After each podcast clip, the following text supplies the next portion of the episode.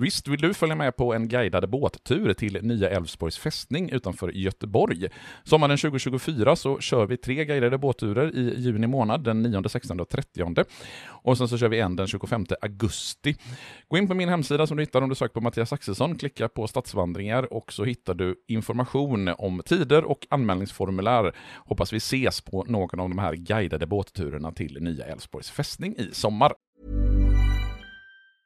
I'm Sandra, and I'm just the professional your small business was looking for. But you didn't hire me because you didn't use LinkedIn jobs. LinkedIn has professionals you can't find anywhere else, including those who aren't actively looking for a new job but might be open to the perfect role, like me. In a given month, over 70% of LinkedIn users don't visit other leading job sites. So if you're not looking on LinkedIn, you'll miss out on great candidates like Sandra. Start hiring professionals like a professional. Post your free job on linkedin.com/spoken slash spoken today.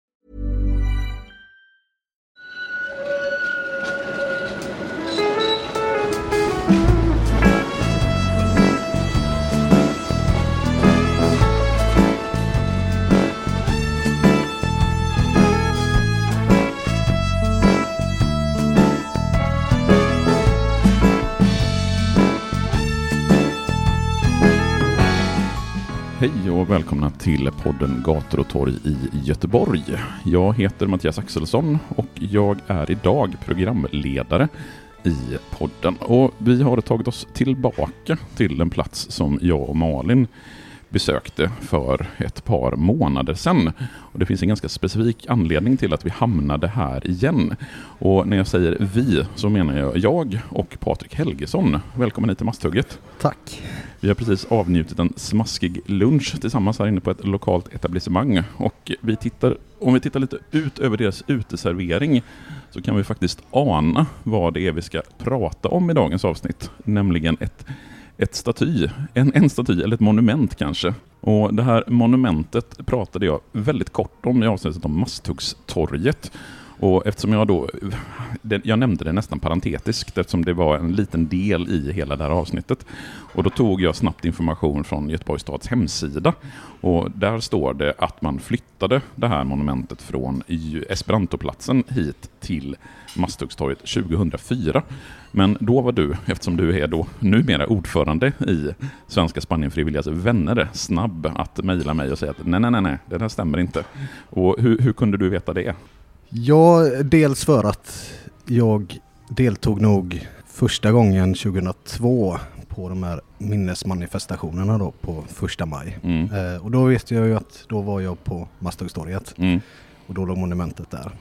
Men eh, också med lite efterforskning och hört från de andra så låg det närmare att det hade flyttats någon gång kring sekelskiftet. Mm. Eh, så att det var ju då någon gång hösten 99, våren 2000. Och när du skickade det mejlet till mig så gick jag ju själv tillbaka och tittade i mina egna källor, nämligen fotografier från manifestationer i början på 00-talet och där kunde jag faktiskt hitta i egna foton från 2003 där vi var på Masthuggstorget och hade den här manifestationen till minne av de Spanienfrivilliga. Så att, att eh, monumentet då inte flyttades 2004, det kan vi vara helt säkra på. Och din gissning är att det är sent 90-tal som man flyttade från Esperantoplatsen. Ja, så det hölls nog en manifestation på Esperantoplatsen 99, Mm. men den första 2000 då. Mm. På, på Men, men om, vi, om vi ska zooma in lite på, vi kommer inte prata här nu i 30-40 minuter om det här monumentet, utan vi kommer väl huvudsakligen prata om det som har gett upphov till monumentet, nämligen de svenska Spanienfrivilliga, spanska inbördeskriget och hela den rörelsen. Men om vi ändå ska stanna kvar lite vid det här monumentet, om, vi- om vi ska beskriva det, hur, hur, alltså, vad är det för typ av monument egentligen? Det ser ju lite konstigt ut, kan man ju tycka. Ja, det är eh, konstnären, skulptören heter Torsten Renqvist. Eh, och han har ju gjort fler skulpturer som finns i Göteborg Ja. och, och i många andra delar av, av landet.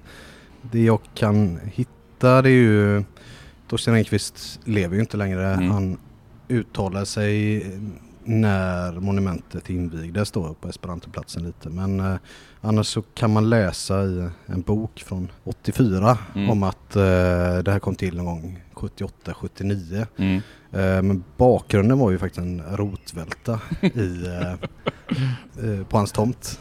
Så det är alltså en, en rotvälta vi ser här på Masthuggstorget egentligen? Eller en, en, Ja, en det, skulpterad det, det gav i alla fall rotvälta?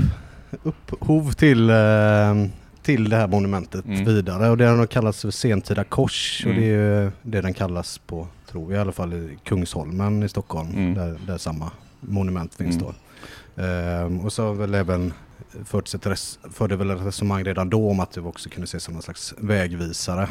Men, eh, Så det, det är ju lite som abstrakt monument, inte en väldigt tydlig symbol som typ en knuten näve eller någonting liknande, utan man får lite grann tolka vad det är man ser i den här skulpturen. Vi ska givetvis lägga upp foton på vårt Instagram-konto, Gator och torg i Göteborg, och sen så får ni ju givetvis åka hit och titta på monumentet eh, och själva bedöma vad ni ser när ni tittar på det, kan man ju säga. Men, men det är klart, det är en helt annan process jämfört med då det betydligt större monumentet som finns i Stockholm, eh, La Mano-monumentet, Mm. som, där man tog beslut om att man skulle ha ett monument och därefter hade man en slags tävling Mm, över vem som skulle få formge det. mm, Så att då fanns, medan här handlar det om ett monument som, som ju redan fanns då, mm. eh, långt innan det här beslutet togs om att ha ett monument i Göteborg. Så Och att, eh, till en början så placerades det då på Esperantoplatsen under första halvan av 1990-talet.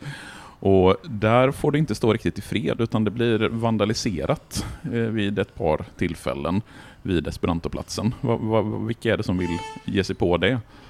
Ja, det väcker förmodligen en hel del vrede hos krafter som stödde helt enkelt Franco-sidan i kriget.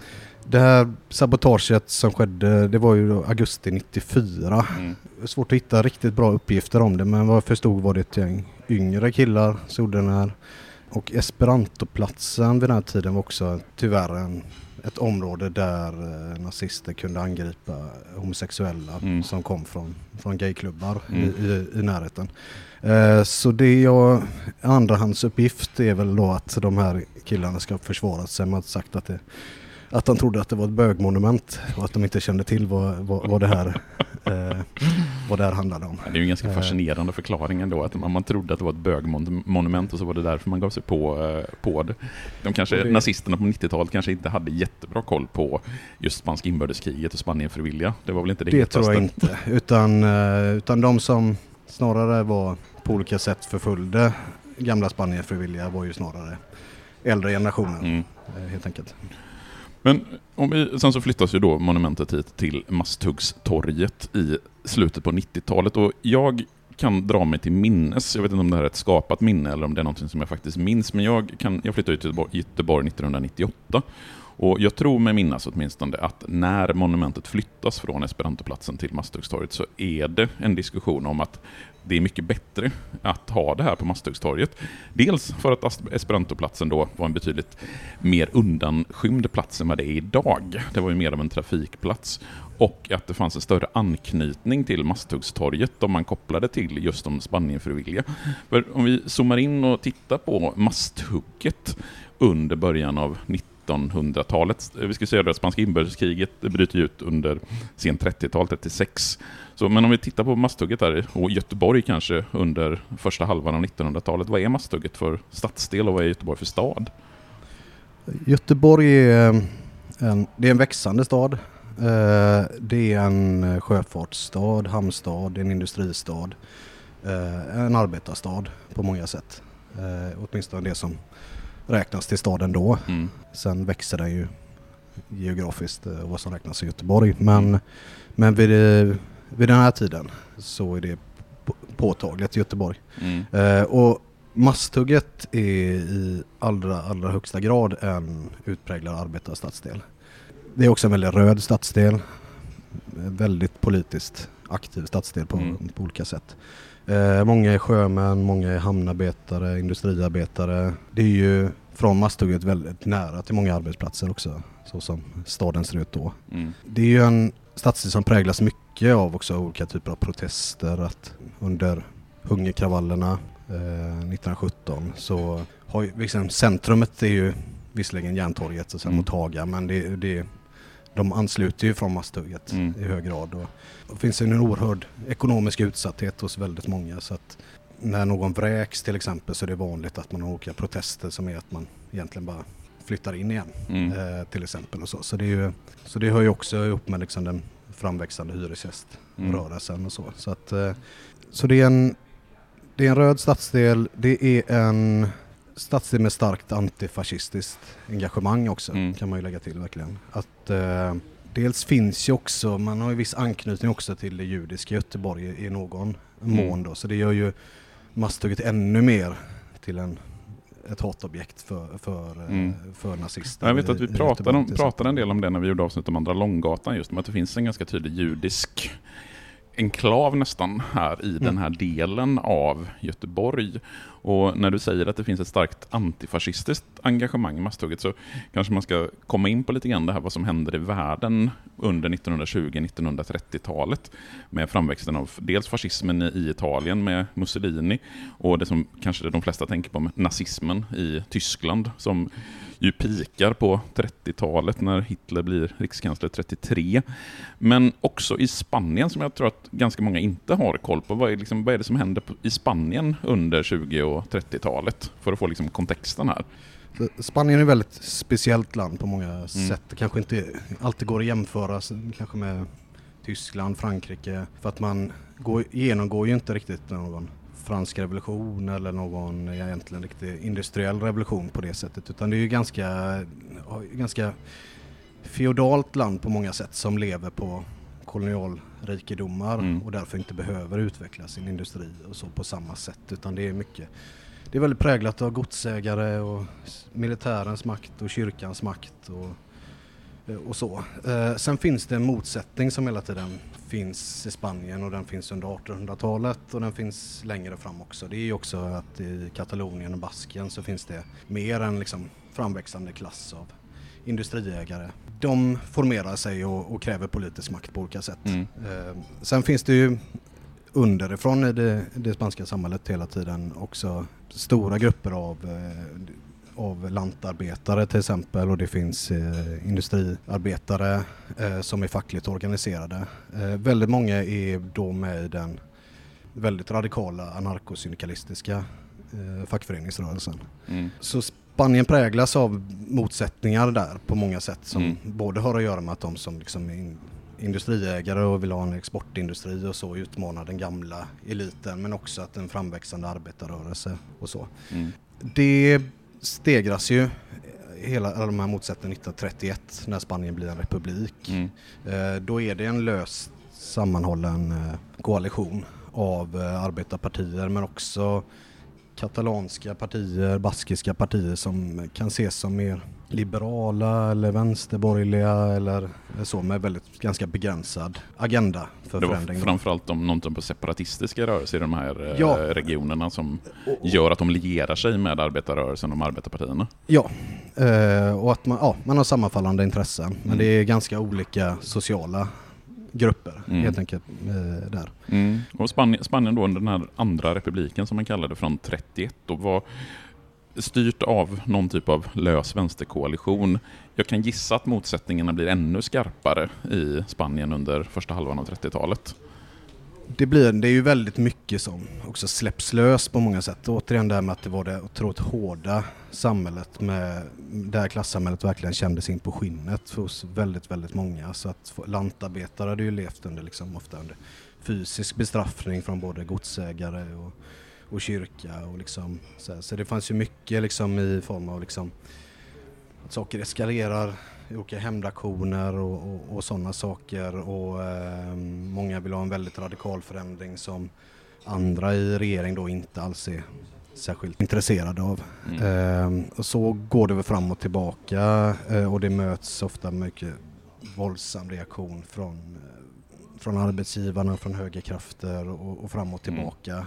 Eh, så. Och sen så Men- leder det här fram till, om vi ska hoppa till 1936, då man säger att spanska inbördeskriget bryter ut. Om vi ska ta en liksom crash course på Ja. spanska inbördeskriget, vad handlar det om och vad händer? Det handlar om att det väljs en ganska radikal folkfrontsregering 1936. Det är det begreppet man använder då. Och folkfrontsregering, det är Och det- tydligt vänsterperspektiv Ja, eller? eh, egentligen inte. Det, det handlar om att just eh, även nå de krafter som ändå vill stå emot Mm. fascismen och ha en, en, eh, en viss social förändring Mm. kan man väl säga. Men 1936 går med de med ganska starkt politiskt mandat och då har man inte bara med sig alla de här ganska försiktiga krafterna, eh, mer borgerliga krafterna i Katalonien och Baskien.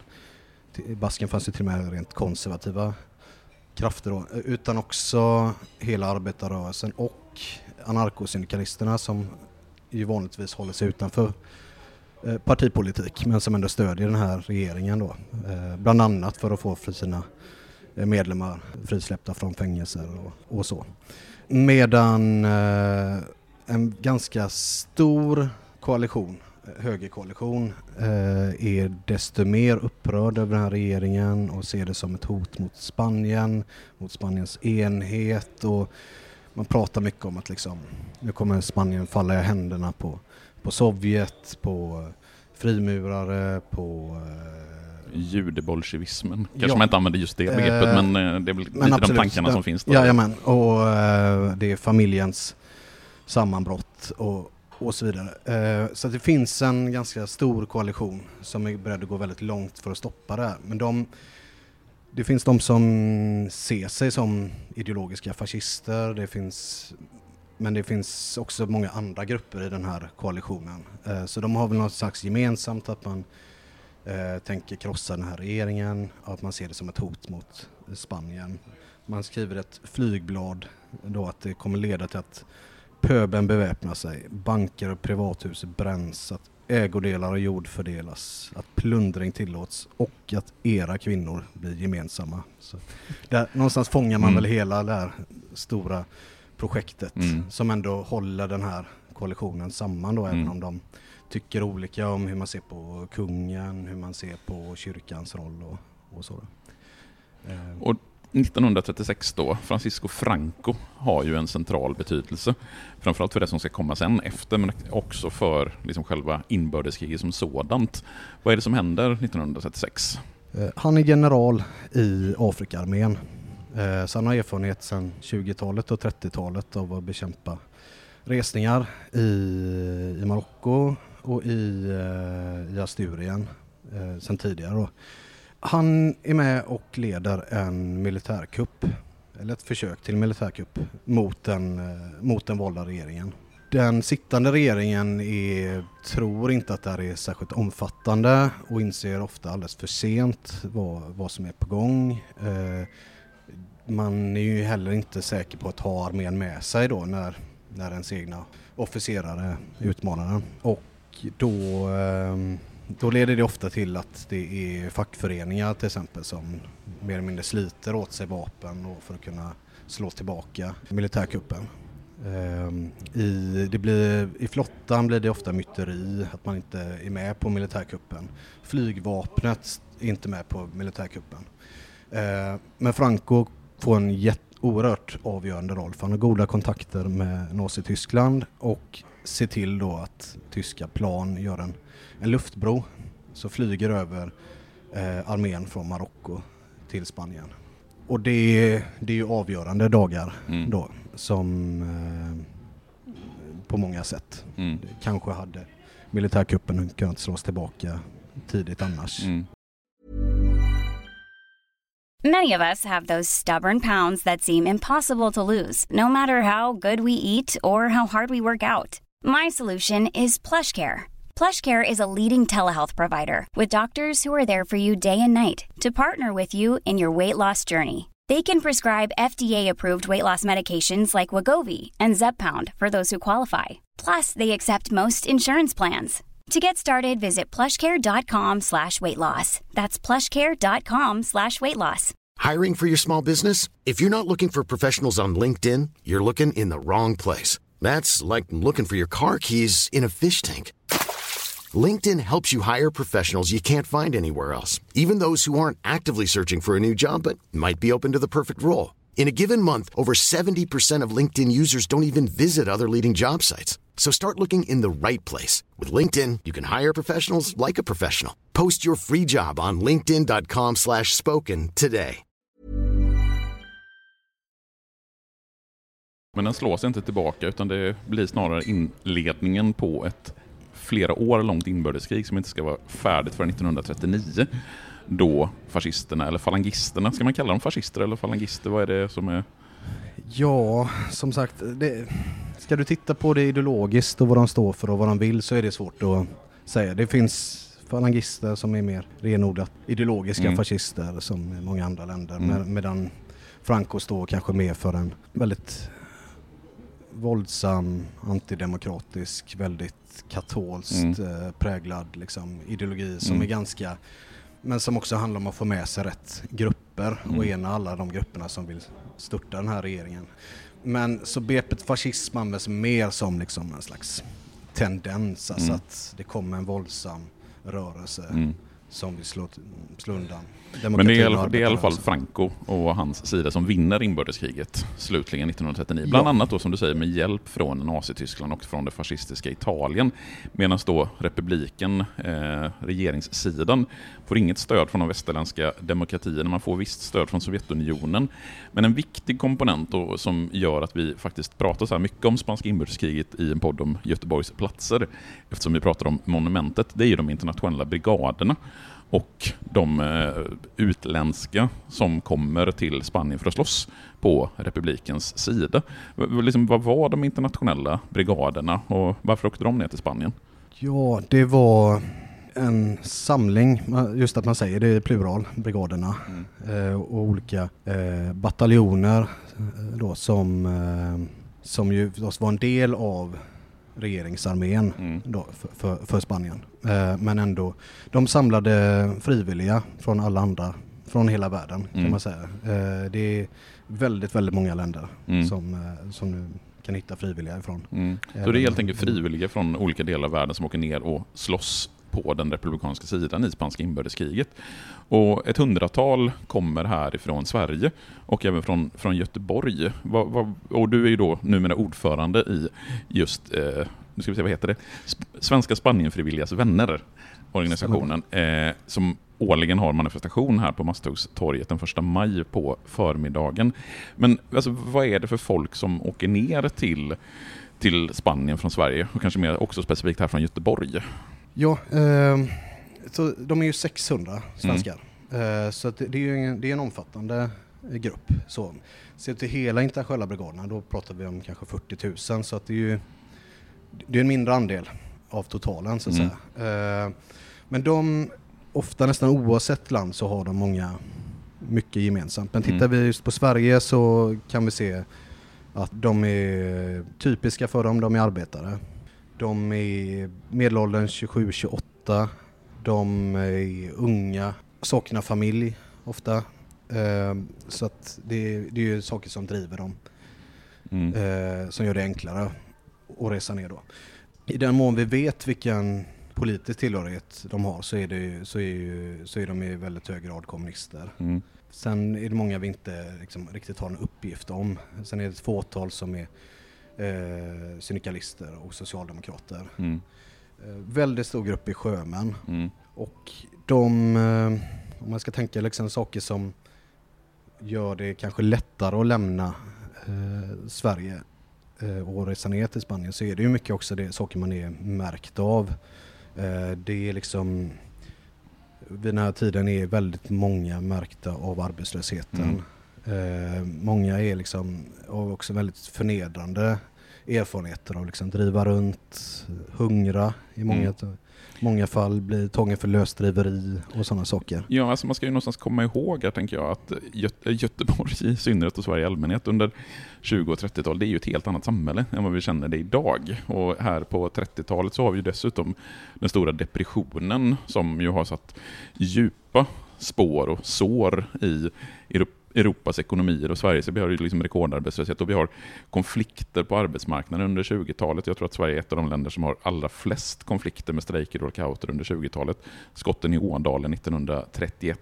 Alltså det, det är verkligen en helt annan tid. Det måste man någonstans tror jag, ha med sig när man försöker förstå varför människor från till exempel Masthugget som är i 27-28 års åldern väljer att åka ner till Spanien för att liksom ta till vapen och slåss för den republikanska sidan.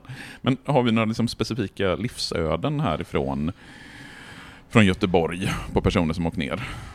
Det finns, det finns ganska många. Mm. Eh, jag tänkte just, just angående fattigdomen där så kan man ju ta flera exempel på eh, just. Alltså, vi, vi har till exempel Nisse Lätt som inte är född i Göteborg men bor i Göteborg vid tillfället och han beskriver liksom hur han går till Amerikahuset för att hämta tidningar som man fyller skorna med. Mm. Att det var det som utmärkte väldigt Mm. många arbetare, att man gick runt i trasiga skor på den här tiden.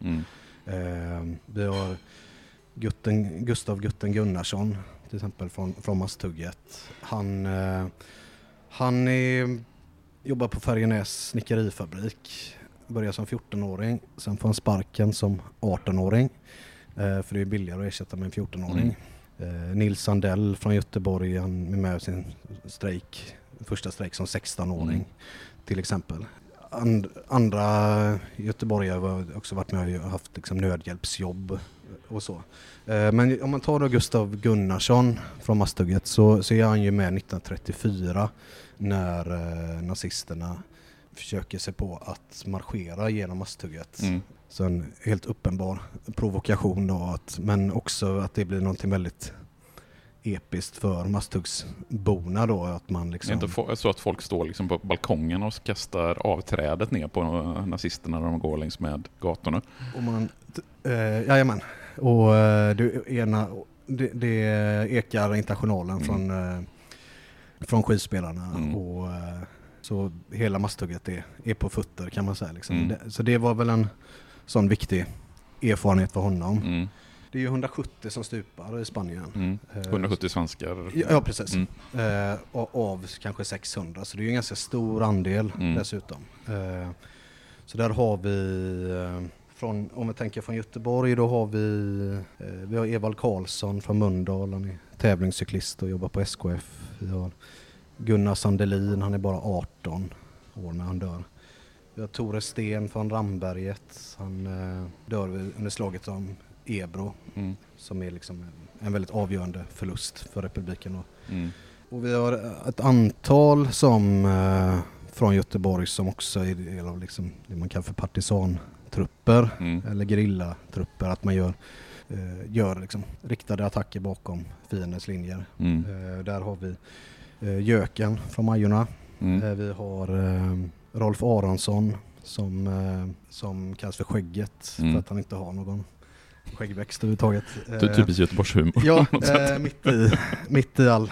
All tragik. Ja, verkligen. Och överhuvudtaget så finns det ju en stor, eh, stor grupp av, av sjömän som befinner sig i Göteborg och framförallt åker från Göteborg. Mm. Då. Och, de, och de har ju ofta Masthuggstorget som centrum Mm. på många sätt. Så här finns liksom Idas Café, där finns ju eh, Sjöfartshotellet, det finns Sjömansförmedlingen, Mm. där finns vid Husagatan finns Café Verdandi, Kommunistiska Sjömansklubben finns vid, vid lite olika platser, bland annat vid Amerika, Mm. vid Amerikakajen.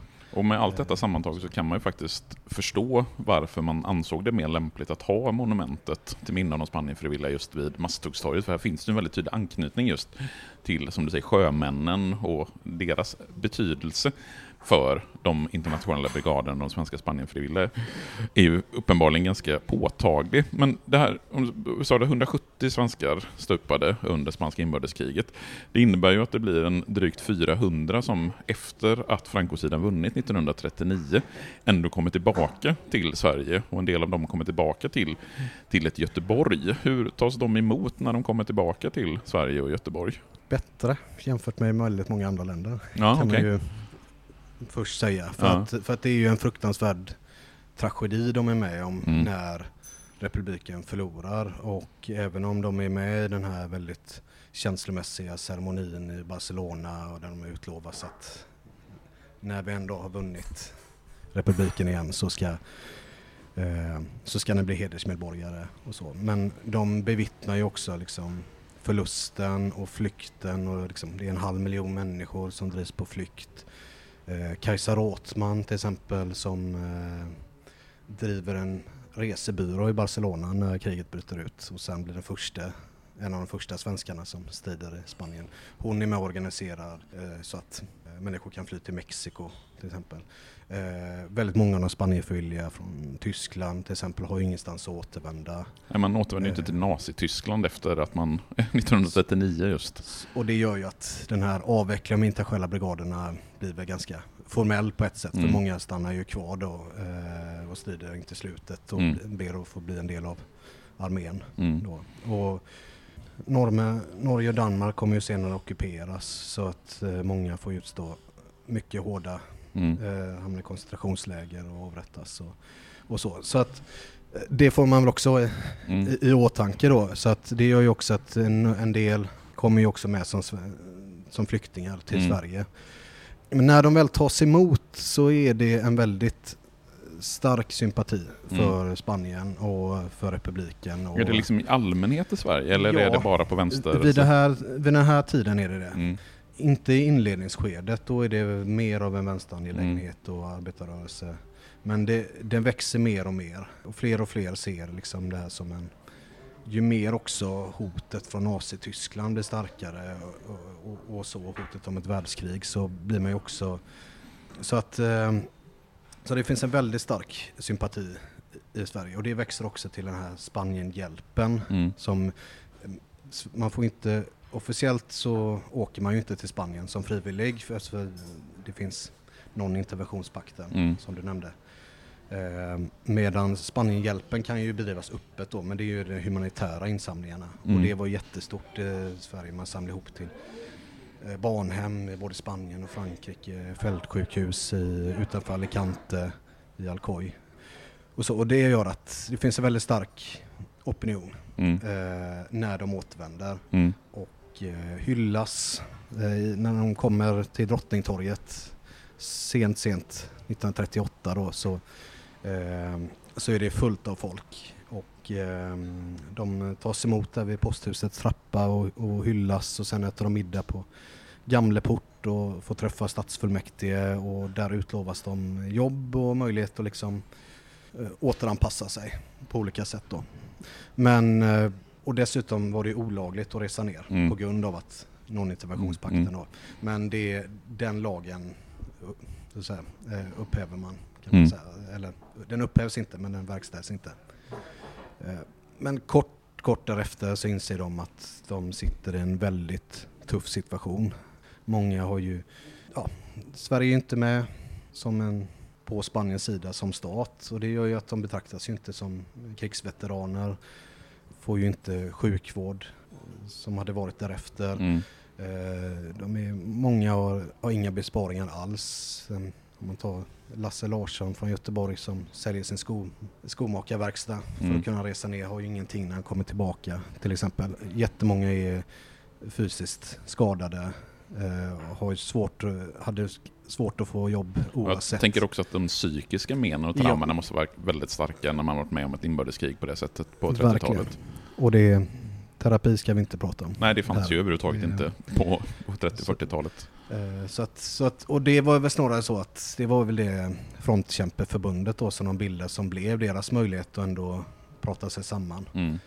Men det är klart att det är, eh, och det är som många av de Spanienfrivilliga själva eh, säger också då att det, man, man blir aldrig sig själv och Ja. man, man utifrån det de varit med om och sättet att se på människor blir, blir annorlunda. Så att eh, många, ja, många gick ju ner sig. Mm. Eh, Så var det ju också. Mm. Alltså det fanns många var organiserade och åkte på turnéer och berättade om vad de varit med om och, och så. Men många ville också, Bara, Och- glöm, bara glömma kanske. ja och hade ju, och kanske, och väldigt många som också fick ligga ganska lågt. Mm. För att sen vände vindarna på många sätt politiskt och Mm. fram och tillbaka. Mm. Eh, Så att det var ofta saker som man inte kunde prata om med, med särskilt många då. Mm. Men vi sitter ju här vid monumentet till minne av de Spanienfrivilliga och här hålls ju då årligen på första maj som jag nämnde manifestationer just till minne av de Spanienfrivilliga eh, och mot fascismen. När börjas, börjar man med det egentligen? Den här typen av manifestationer för Spanienfrivilliga? Eh, När monumenten kommer på plats. Mm. Då. Så, att, eh, så att i Stockholm då är det ju La Mano-monumentet som invigs 1977 Mm. och eh, som ligger på Katarinavägen i Stockholm. Eh, och efter det så börjar man med att ha samling på första maj. Mm.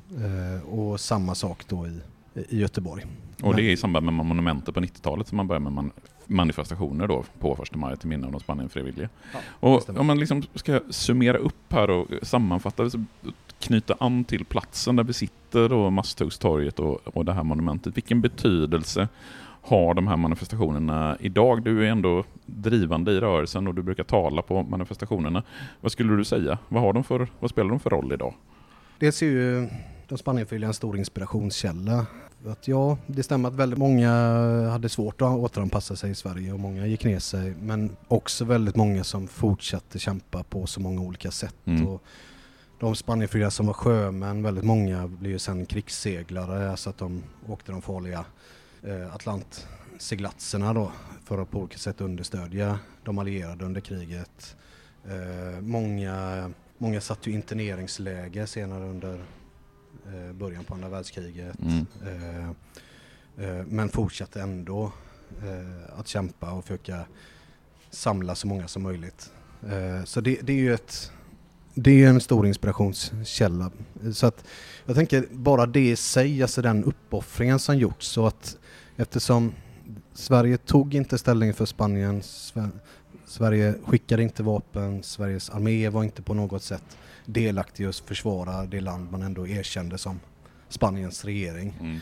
Eh, då blev det ju istället arbetarrörelsen själva som fick organisera sig. Mm. Och inte bara i Sverige utan runt om i i hela världen. Och då innebär ju det också att alltså det, är arbetarrörelsens organisationers egna solidaritetsinsats, deras mm. egna frivilliga, deras egna medlemmar som har stridit för ett politiskt mål mm. om att stoppa fascismen, ett internationalistiskt mål där Spanien åkte man till just för att det var där striden utkämpades då. Mm. Alltså, så det i sig är ju värt att påminna sig om och hämta styrka ur mm. på olika sätt. Men Sen handlar det mycket också om att knyta an till dagens situation, dagens högerextrema utmaning, dagens fascistiska hot. Och, mm. eh, och då handlar mycket om att, de här, att ingen situation är identisk eh, och det är den väl aldrig egentligen.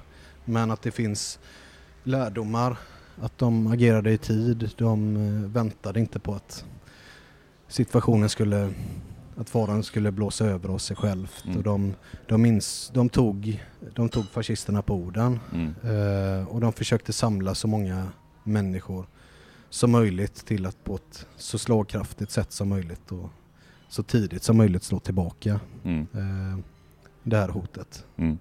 Och som ett minne av de här, den här rörelsen och de här antifascistiska idéerna så har vi ju det här monumentet till minne av de Spanienfrivilliga som står här året runt på Masthuggstorget om man vill besöka det. Och sen så är det årligen den första maj manifestation. Klockan 11 brukar det vara, om jag inte minns fel, Stämmer. som eh, eh, Svenska Spanienfrivilligas vänner håller och där eh, Patrik brukar hålla tal. Eh, Patrik Helgesson, stort tack för att eh, du tog dig tid att berätta om de svenska Spanienfrivilliga härifrån eh, Göteborg i allmänhet och kanske Masthugget i synnerhet och plats, platsen Masthuggstorget. Podden heter Gator och torg i Göteborg. Vi finns på Instagram. Där kommer jag lägga upp lite bilder. Dels på monumentet och dels på bilder från de Spanien-frivilliga. För jag att det finns en hel del fotografier och liknande. Så hörs vi igen om en vecka. Hej då!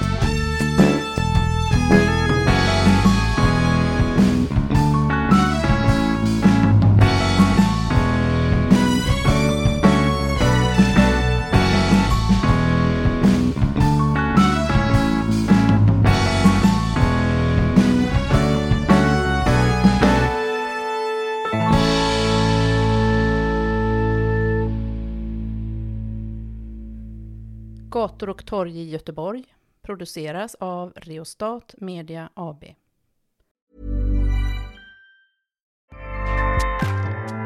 Acast powers the world's best podcasts. Here's a show that we recommend. The Real Housewives is a guilty pleasure for most, but if you're looking to not feel guilty about that pleasure, tune in to Everything Iconic with me, Danny Pellegrino, where I break down all the messy moments and behind the scenes antics of Bravo's popular franchise. And on Everything Iconic, I also interview celebrity guests like Kelly Ripa, Kiki Palmer, Drew Barrymore, Cameron Diaz, and more about their guilty pleasures, their past work, and so much more. So if you're pop culture obsessed and find yourself watching way too much reality TV like me, tune in to Everything Iconic with Danny Pellegrino wherever you listen to podcasts. ACAST helps creators launch, grow, and monetize their podcasts everywhere. ACAST.com.